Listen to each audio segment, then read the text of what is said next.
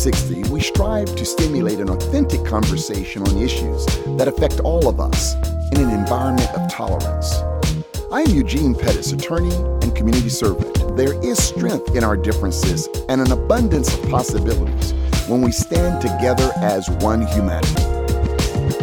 Welcome to our next motivational moment. Today we're going to talk about can we keep the love flowing? If I was to ask you which month represents love, virtually everyone would say February. It's what we've been taught all of our lives.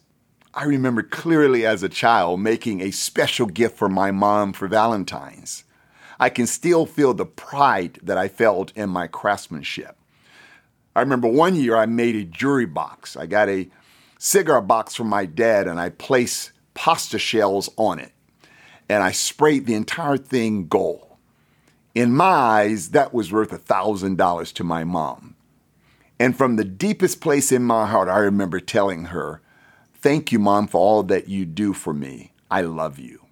As I advanced in grade school, my intentions moved a little bit from my mom to girls, and I really liked to give out the candy hearts that so many of you will recall with messages I like you, or will you be mine? Most of us have continued the tradition of showing our love to those special people in our lives on Valentine's. But as we transition from the month of love, that is February, to March and beyond, we must keep the love flowing. Imagine if we shared genuine love with our family, friends, neighbors, and others we pass on a 365 basis. That is every day of the year. In other words, why allow the commercialization of Valentine's be the extent of sharing gestures of our love? Even more, why just think of romantic love as opposed to showing love to our friends, neighbors, and even strangers that we meet? We've all heard the scripture from Matthew and Mark in the Bible Love your neighbor as yourself. We are to extend to our neighbor that kind of love with which we love ourselves. I know it sounds difficult, but our love of ourselves is not frigid love, but a sincere and passionate type of love. In like manner, we should love our neighbor and desire for him or her all those good things, both for the body and for the soul that we desire for ourselves. That is what God Himself has taught us. There is a reason the word love is in the Bible, in the English Standard Version, 684 times. Imagine if we shared our love, which includes empathy for others, letting people know we see them and can show appreciation through love and kindness in words and deeds.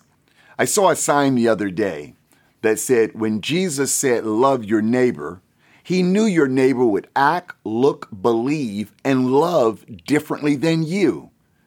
It's kind of the whole point, the sign said. I thought that was just perfectly situated and said, We can't let our differences deter us from sharing the lubricant that allows the world to turn and that's love.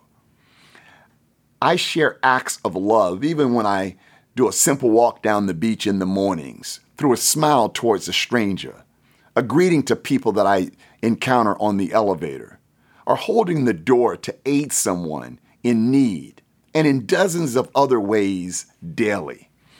As we are observing the war in Ukraine, which is obviously dominating our news on television, my heart pours out prayers and love for the families that are being ripped apart by the Russian aggression, that has families splitting with women and children leaving, and young boys and men staying to fight for their country. My heart cries out that if only we could truly love thy neighbor, then we would not have people bringing harm to others based on greed and thirst for power. In so many instances, we feel powerless and therefore don't bother to get engaged. But there are so many ways that we can still allow our love to shine even across the globe with charitable contributions or a simple prayer. As we travel through life, we should leave footprints of love and kindness wherever we go. I remember the Beatles song, All We Need Is Love, all the way to Marvin Gaye's song, What's Going On, where Marvin Gaye said, We've got to find a way to bring love in here today. Both of those songs still ring true in what we need in our society. So I challenge you, as I challenge myself, to share love universally every day we are blessed to walk on this earth. Treat people as we desire for ourselves. I heard a song the other day by Cap Mo, an awesome guitarist, that had this verse I feel just like you. I cried just like you. And I heal just like you. Under our skin, we're all the same. So I leave with you today. Let's try to keep the love from February flowing throughout the course of this entire year. Thank you so much for joining me on this motivational moment. The law firm of Haliczer Pettis and Schwamm is a proud sponsor of the Can We Talk 360 podcast. Our firm handles medical malpractice, wrongful death, catastrophic personal injury litigation, and workers' compensation matters.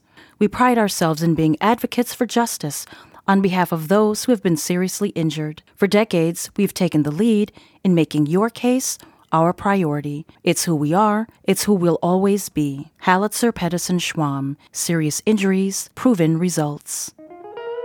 Thank you for listening to today's episode of Can We Talk 360. I sincerely hope that you were inspired to seize this moment in time and take real action towards change. Be sure to tune in every month for more fascinating discussions and motivational food for the soul. Please share with your friends, family, and colleagues.